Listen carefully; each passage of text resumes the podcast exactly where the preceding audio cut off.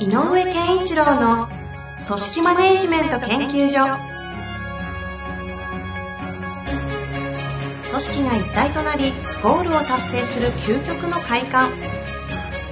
上場企業から中小企業まで延べ200社以上の支援を行った井上健一郎が組織人に関するあらゆる問題を分かりやすく解説します。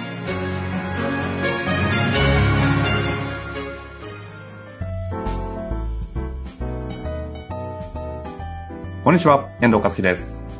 井上健一郎の組織マネジメント研究所。井上先生よろしくお願いします。よろしくお願いします。さあ、ということでね、今週も行きたいと思います。今日はですね、はいえー歯科医師の先生から、えーご質問いただいております。はい多分内容的に委員長とかいう立場じゃないかなというふうに思います。はい。行きましょう。えー当院は医師以外はすべて女性の職場となっております。マネージャーとサブマネージャーがおりますが、とても仲が悪く、どちらかが辞めるなど、物理的に距離が離れない限り、修復不可能ではないのかと思ってしまっています。マネージャーは、縁の下の力持ちタイプで、能力はとても高いわけではないですが、人をとても大切にする性格です。社歴も長く、先代の時からいてくださっています。サブマネージャーは私が、えー承継してから入社で、能力がとても高く仕事ができるタイプです。しかしお互いに意見が衝突することも多く、クレームや気に食わない点などは私のところにそれぞれが言いに来てくれます。二人の組織への影響力が強いため、組織の一体感が生まれず困っています。私としてはマネージャーがサブマネージャーの意見を受け入れ、引っ張っていってほしいと思っています。しかしそれを言っても変わってきません。どのようにしていけばよろしいものかアドバイスをいただけますと幸いです。よろしくお願いいたします。ということですね。はい。なかなかね、こういうことっていろんなところで起きいや、てますよね。同じような話、本当に方々から聞きますよね。うん聞きます、聞きます。あのー、多分、なんだろうな。えっ、と、例えばお店とかね、そういう委員とか、まあなんかこう、えっ、と、事務所とか、そういう単位の中で、えっ、と、主任と副主任とか、ママネージャーとかサブマネージャーとか、なんかそういうような、えー中で、えっ、と、起こることっていうのはすごくこういうパターンが多いなと思ってるんですけど、うんえっ、と、今回の質問に対する的確な、ここを最初に言うことが的確かどうかちょっとふあの不安がありながら、でこういう話をたくさん聞くときに、うん。なんか聞いてきて感じたことが一個あって、ほうほうほう。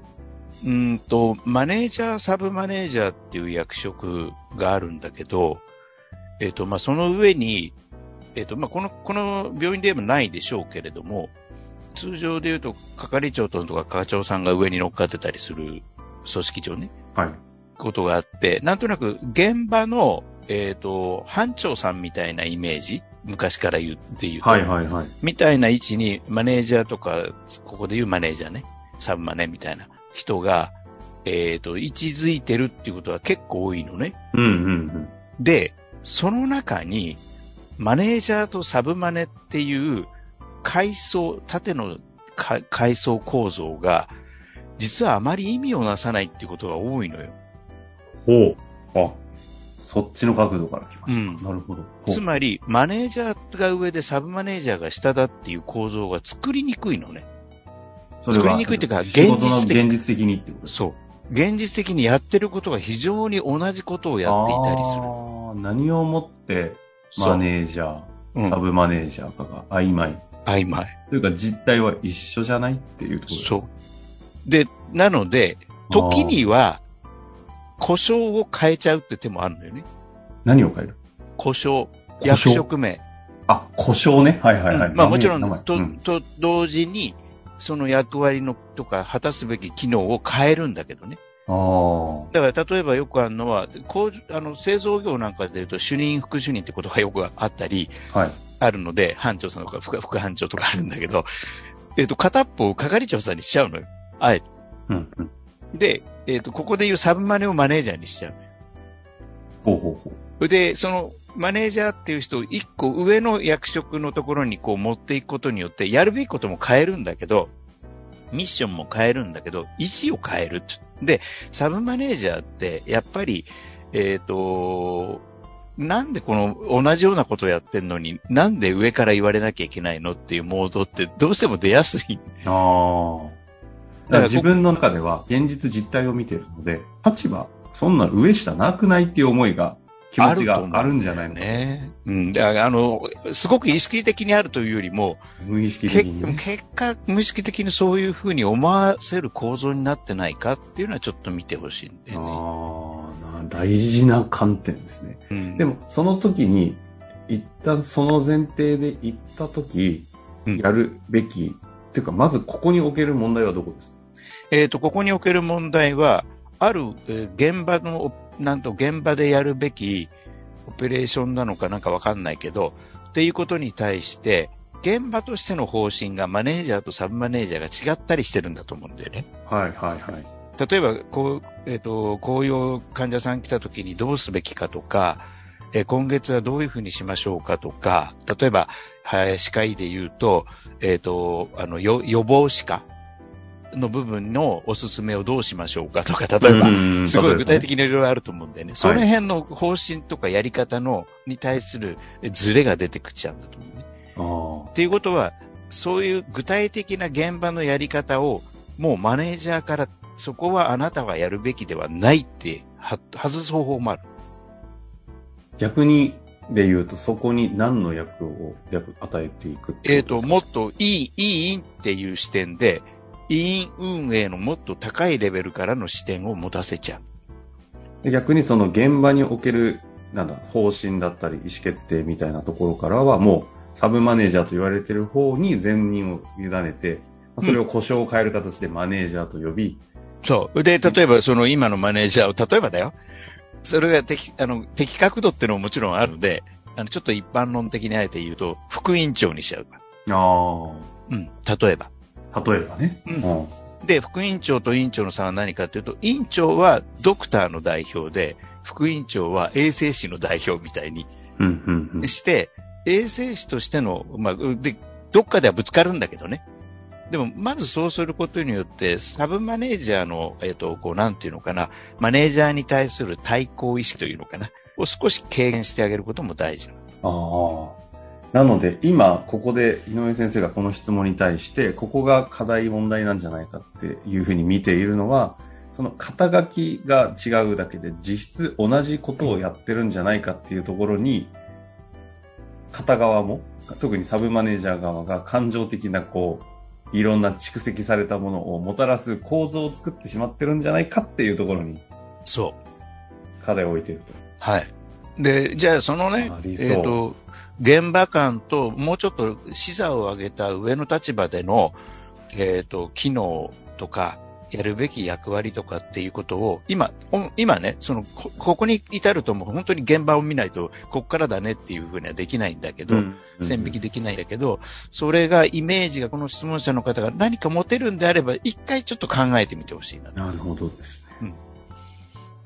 うん、ああ、ありそうですね。うん。で、その話したら、近い人関係なさそうなのがいっぱいありそうですね。そうなんだよね。で、その上で、その上で、やっぱり何が言いたいかというと、ある意味で、えっ、ー、と、組織なので、若干、上位者、会社という上下の階層の中の位置位置関係を作ってあげた上で、この委員全体がこれから向かうべき方針を委員長が、この人がまず立て、それに対して、それぞれのえっ、ー、と、階層の立場から、それに対してどうするべきかっていう意見交換を、委員長含めてするっていう場を作る。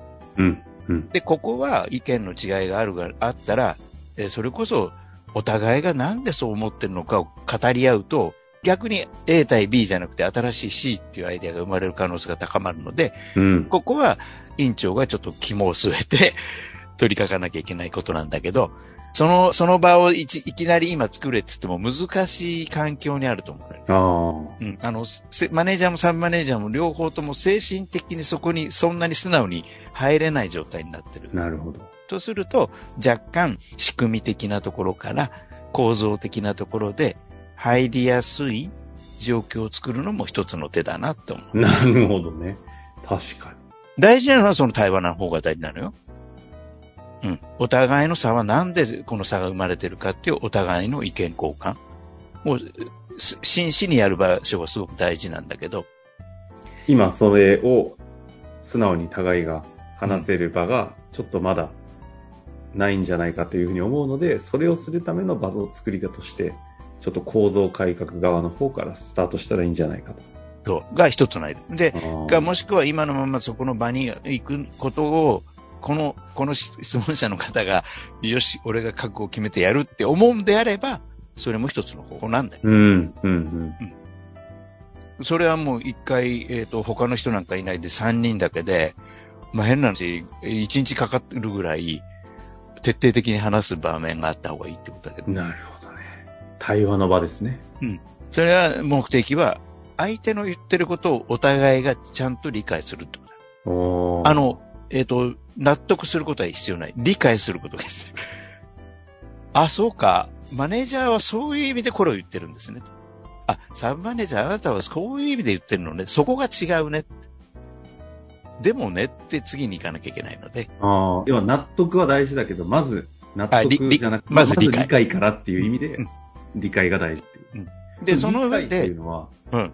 今回でいうこのマネージャーとサブマネージャーが、のな何、何に対する理解をするといいっていうことですか、違う意見をなぜ言ってるかの後ろの背景。後ろの背景。ああ、はいそれって逆にそこの背景分かったら理解じゃなくて納得しちゃいません？あ、で、そこまでいけるならいいの。ただ、なかなか難しいと。あでも、大事なのは、あ、あなたの言ってることはこういうことだってことが、お互いがそう思えたという状態をまず作んないと、次に行けないのであ、。なるほどね。で、ここを作るのに、えっ、と、多分この委員長がファシリテーションしなきゃいけないので、ですよね。いやいや、まさに今そこを最後に聞こうかなと思いましたけど。なので、その覚悟があるなら今のえー構造環境の中でやってもいいけど、もしそれをより進めるために、あの、なんていうの、立場とかを少しか考えてあげるというのも、第一歩としてあるよね、とうん。いうこと。対話という形で、その、現実ちゃんとお互いを理解するという、理解、納得の場に行くのも一つだし、それができないのであれば、一旦その構造から入るっていうのも一つなので、このあたりは、あれですよね、そういうアイデアがある中で、ここから先はちょっと現実の状況を見ないと、。なんとも。さすがにどっちからとは、今のだと言えないと、見切れない。言えないとうん。いうところですね。つまり、あのうんあの、同じような状況の中での戦いになっちゃってるから、はいはいはい。それを解消しなきゃいけない。なるほどですね。まあでも同じ仕事をしていて、同じ職場にいて、同じような実際の現実の仕事をしてて、肩書きが違ったっていうところに対する、この感情の違和感、ズレみたいなものを、その上の人がね、ちゃんと気づけるのかっていう視点では、もうスタートからそこが私はなかったなと思うので、まずそこからっていうところからね、はい。ぜひちょっと考えていただいて、はい。また何か質問ございましたら、ぜひいたぜひぜひ。うん。あのもしあれだったらね、井上先生に直接一回踏み込んで相談したらどうかなと思いますけれども、ぜひ、ウェルカムですよ。そんなところで今日は終わりたいと思います。はいありがとうございました。ありがとうございました。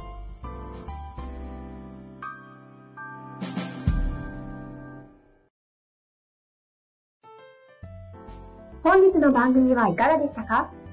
番組では井上健一郎への質問を受け付けております。ウェブ検索で井上健一郎と入力し、アカラクリエイト株式会社のオフィシャルウェブサイトにアクセス。その中のポッドキャストのバナーから質問フォームにご入力ください。また、オフィシャルウェブサイトでは無料メルマガや無料動画も配信中です。ぜひ遊びに来てくださいね。